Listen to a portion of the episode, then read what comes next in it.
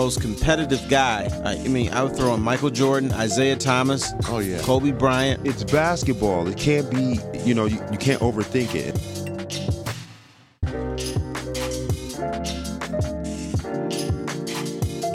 Hey, everybody, welcome back. Another edition of King and Foster here on NRM Streamcast. Tom Mazawey in our studios uh, in Farmington Hills, and uh, we go out to the boys. I'm hoping to have you guys. Uh, when am I going to see you guys back in studio again? When we could be compadres? Uh, Jimmy, when are you coming home again? I've got, got I know you about your Tomorrow. grandmother and all of that, but when are you officially coming home? I'll be back tomorrow. Um, For I'll be up that way tomorrow. No, not for good, but I'll be back that way tomorrow, and then I'll stop by in the studio Thursday. All right. How about you, Terry? When are you going to get parole? I paroled? may try that also, but I, I gotta I gotta get, get permission from Dr. Fauci here, but uh, I'm gonna try to do that uh, Thursday also. So fingers crossed. I hope You know, I'm, so. I'm under strict- I'm under strict uh, on, quarantine. Hey, me and Maz, me and Maz gonna bust you out. So let That's us know what time we're gonna do a drive by. We're gonna do a drive by. We're not gonna stop either. all Now, right? Jimmy, So you're not, time- allo- you're not allowed to come back here yet, Jimmy. You got two weeks, man. You can't come in here. I'm Oh, driving. right. That, that, that, that only applies to, to people who fly. No. I'm driving. No, I, I Oh, think yeah. it appli- I think it applies for different states. I don't know if I want to be near you. Isn't that like 40 Hey, hours? you know what? That's all right. Me and me and Governor Whitmer got dinner got dinner Wednesday night. Okay, good. You let me know if she's good with it. I'm good with it. T T Foss, start us Hi, off, brother. Jay. Jimmy, I heard a rumor that you played college basketball at the University of Michigan. Is that correct? Uh, yeah, yeah, yeah, yeah. I did a little bit. I don't think so. I don't. I don't Yeah, see his yeah. number in the rafters. In the NBA, right? All right. I did a little bit. as a player, you know, we've had all the the protests uh, with uh, you know with the Black Lives Matter movement, and it seems like the people have gone through a metamorphosis. Now, as a player, if you were to come into training camp and get ready, do you need to hear something from your head coach regarding the protest, um, regarding the Black Lives Matter movement, or do you just want to go in, play ball, and get ready for the season, or do you need a meeting where you and the coaches talk, or you guys talk about what's happened as a team, or is that necessary? Do you just do that amongst your teammates? Or how how did, how would you like to see that happen if you were playing in the league now, or or at Michigan? Now, I'm gonna give you two answers. Okay. One, I'm gonna, give you, I'm gonna give you my first answer as a player. I don't care what the hell is going on. I want to get back into the gym and play as a player. Number one, I don't need no speech. I don't need. I don't need no updates. I don't need no current events. I just want to get back in the gym and get back to my craft. That's number one as a player. Number two, after I get, or I feel like I'm back and, and, and, and things start to settle down and I get my itch, then yes, I would want to have a conversation. Or I feel like as a team, you know, with with mul- multiple uh, races and, and multiple backgrounds, that just as a precaution and education, um, and out of respect, of, because this is this is something that is is, is isn't light. It, this is a this is a shift. This is a major shift, and and I think we have a responsibility, um, you know, to to listen and to have an open discussion and, and to be in the forefront. So, as a player, initially, I would want to get into the gym. I don't need no speeches. I don't need no meetings. None of that. However, I think it's important that we take this time and take advantage of what's going on to educate um, non-black people about what's going on and how it's affecting the black community. So, as a coach, I would definitely have that meeting and and give my perspective of what's going on and how we're going to deal with it as a team, and um, and then get their feel individually and feel and, and get a, a collective feel on how they want to handle it, and then we'll just go from there. All right. You know what I need to see? I need to see players take this more seriously too. because during my dealings in the media, here's what I heard, what I saw. Particularly, I got to go into the lunchroom sometimes with the Lions doing training camp. I see the brothers of this table, the white guys over at this table, the brothers mm-hmm. of this table, and, and, more the white guys over this table, and, they, and maybe there's a sprinkling or two. You guys mm-hmm. don't really intermingle with each other. And then, you know, when I used to, you know, stay at the hotel with the basketball team, I'd see a group of white guys leave and a bunch of brothers leave and everything. Do you did mm-hmm. you do much with your white teammates? Usually, well, my experience was very unique. And again, I told you I was spoiled. I was spoiled because I thought that, you know, that was the way it was supposed to be. At Michigan, we incorporated everybody. The white guys, James Voskuil, Dugan Fife, uh, Shawn Dobbins, that's just to name a few. They would always come to our parties and we would sometimes go to theirs. So we consciously made that effort though. It wasn't like it was a natural thing. Like we go, you know, like they were just gonna pop over and we were popping over there. We conscious consciously forged those relationships because we knew it was important for us to be successful. Plus, if we're preaching um that the the atmosphere of family, then a true family is going to do things together and uh, bust through barriers and overlook things that you know may be hangups for other people. So for me during that era, it was everybody's in you know uh, we try to include everyone, um, but in the pros, you know, more men, people do different things, their interests are different, and so and they have forging, families.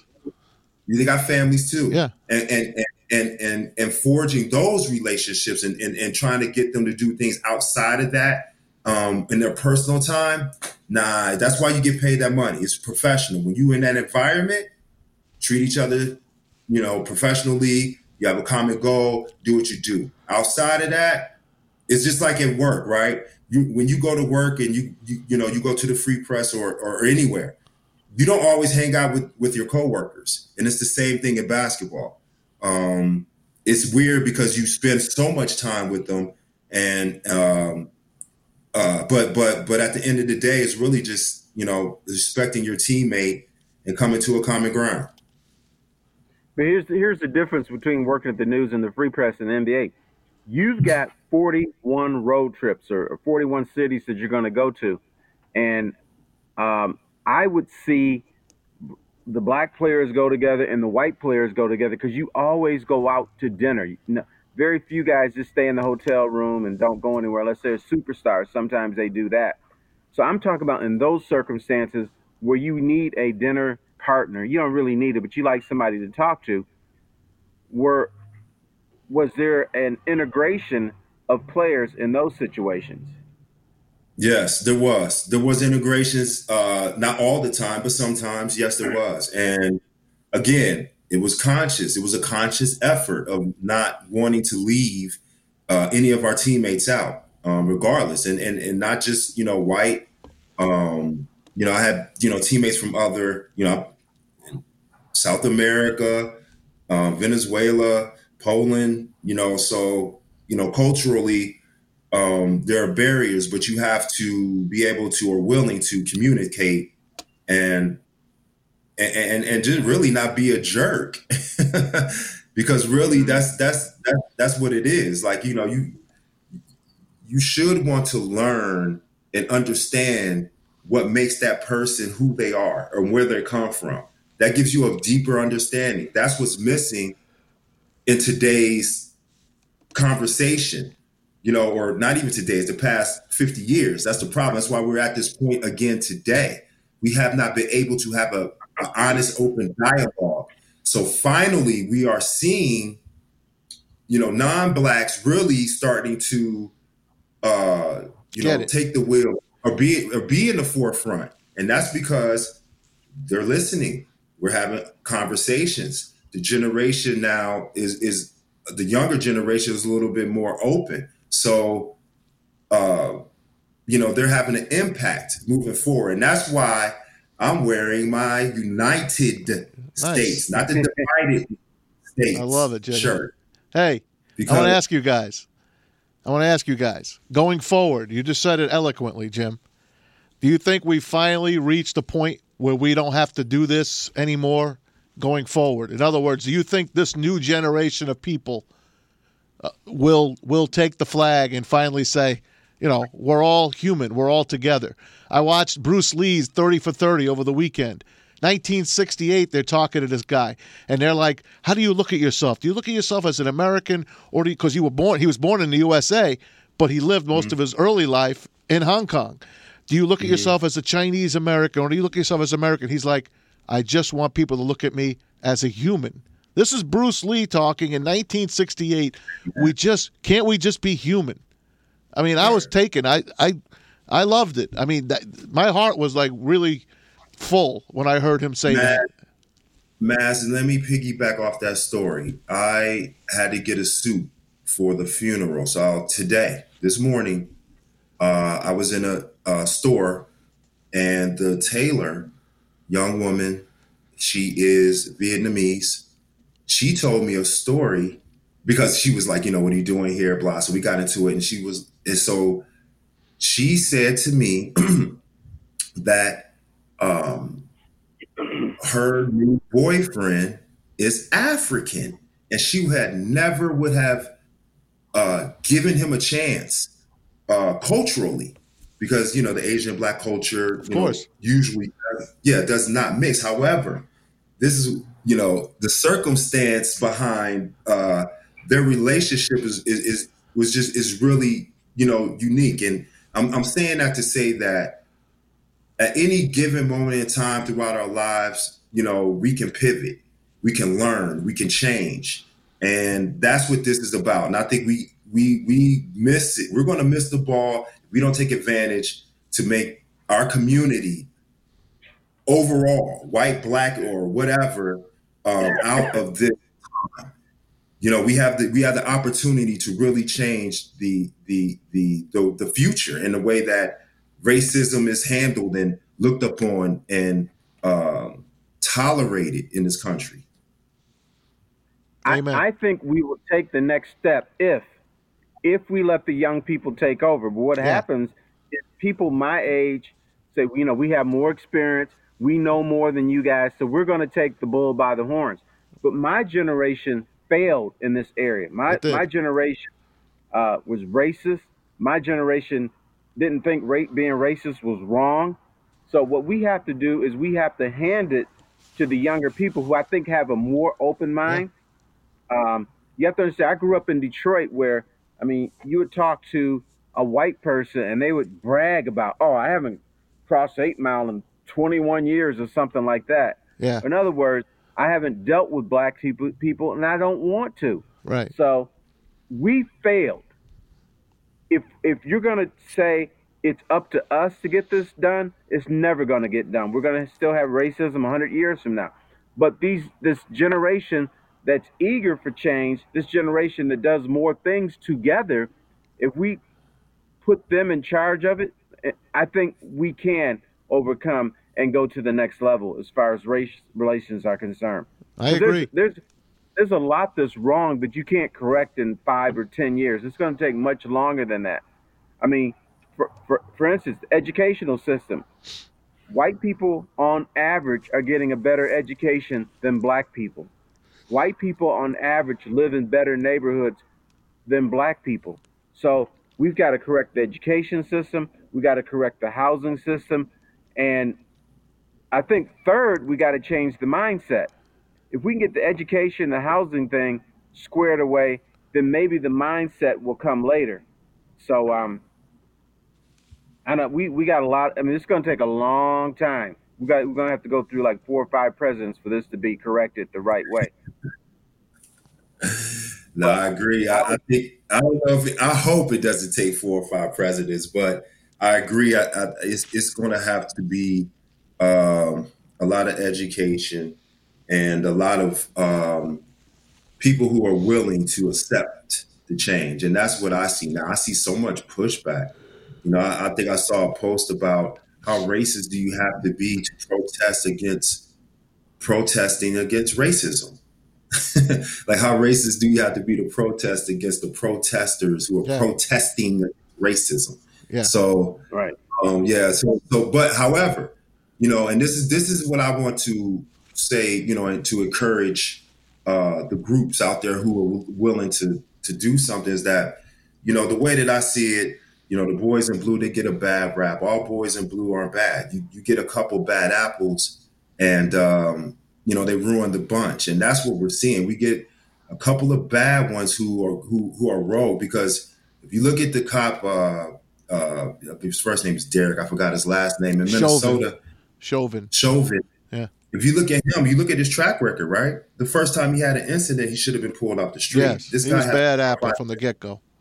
right? So if we if we don't allow them to continue on in the force and continue to, um, you know, really, I don't know, get this, and I'm assuming get this, you know, kind of uh, authority where they could do anything or feel like they could do anything and continue to do it once they get away with it.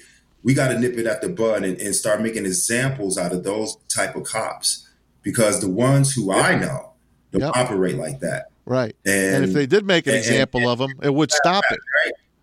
yeah, it absolutely. It- Yeah. it- it's you know, I, I just hope that we put the laws um, in in place um, and ordinances to to make sure that those things happen. Um, when you're a public servant and you're out here, you you you promise to serve and protect and, and help the community, but but really, uh, you you have the citizens living in fear, and that's what's going on. These That's no you know, the do it. black community lives in fear of police. Anytime a policeman gets behind you or even looks your way, you know, it happens all the time. Every time a cop, every time I drive by a cop, I always look in my rearview mirror to see if he's going to pull behind me. Yeah. Every time. I do did too, by the way. I do Three too. times. I know. And see, that's what I'm saying, Maz. And and again, white people get pulled out of cars and killed and beat up too. Women, like they do it all across the board. It's disproportionate amongst the blacks. However, if we come together and stand together, I know that we can make a change. It's, it's been done throughout history. It's just our turn right now to really to really pull the well, no pun intended, but to pull the trigger. I hope you're right. I hope you're right. How about this, guys? I talked about this on my show with Clarence uh, a little bit ago. Do you think the national anthem should continue to be played at sporting events? Because there's going to be people that kneel, there's going to be people that stand, there's going to be people that sit, and the people that are sitting, some of the guys that are standing, you know, we're going to dirty look them.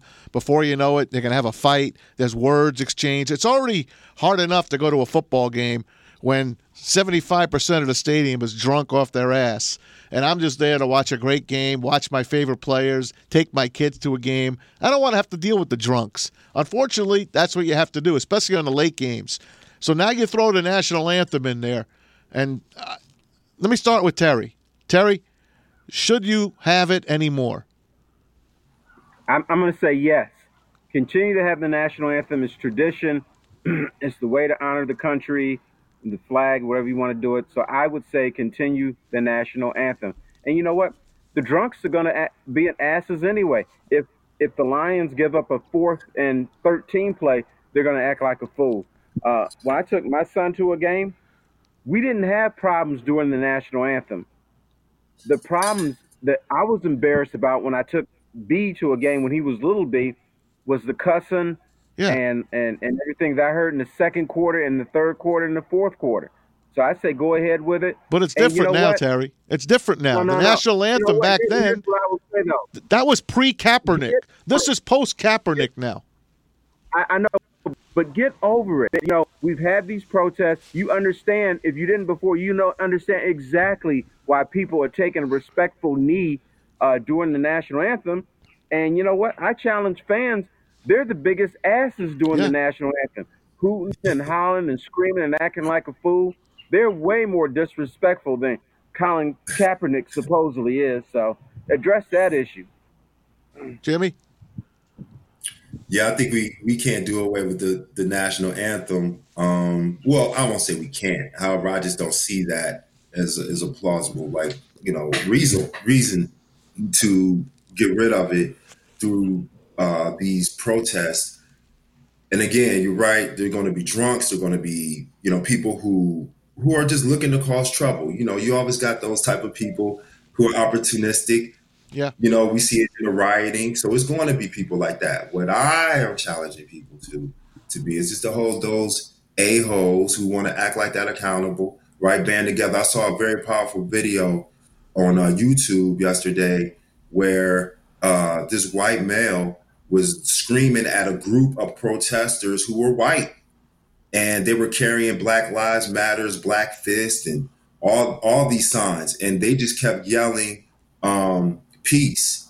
Every, the more he yelled and the more he screamed, the more he tried to agitate and get in people's face, they just kept yelling peace, peace, peace for minutes until the police came. Nobody, nothing happened.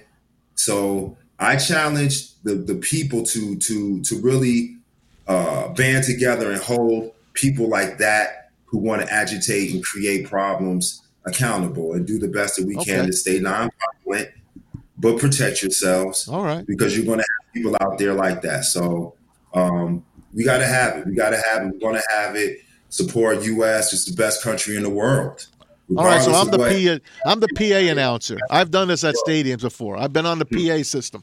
So when they say, "All right, ladies and gentlemen, please rise for you know, take off your hat, salute the flag for the playing of our national anthem." Do you think they should change that statement now?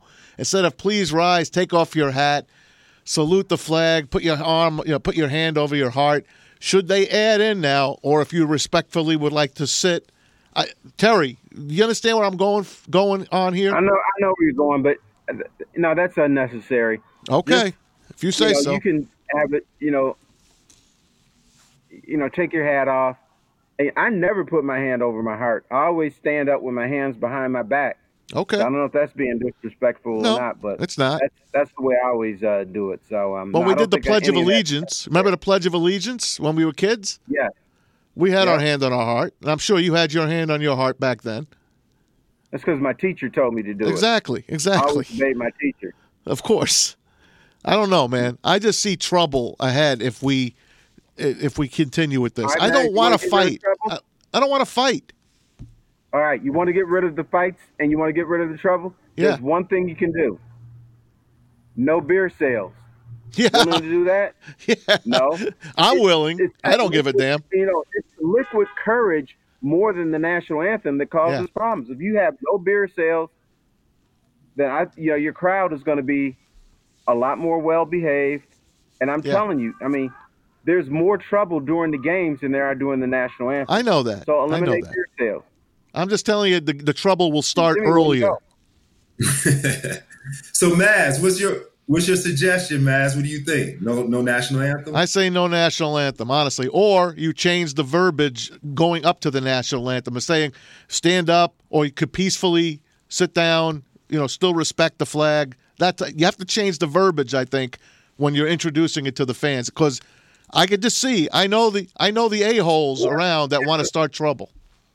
Hmm And they could say, and they could clearly say, if you, you know, Choose. uh, don't, yeah, you choose to stand or kneel or put your Or hand sit. on your heart, you know, Yeah. or sit, whatever. Respect the person or the people Correct. in the arena next to you. Yes. You get, you know, the anthem. If you do not abide or you become disruptive, you will be removed immediately. Yes, I like that. fair.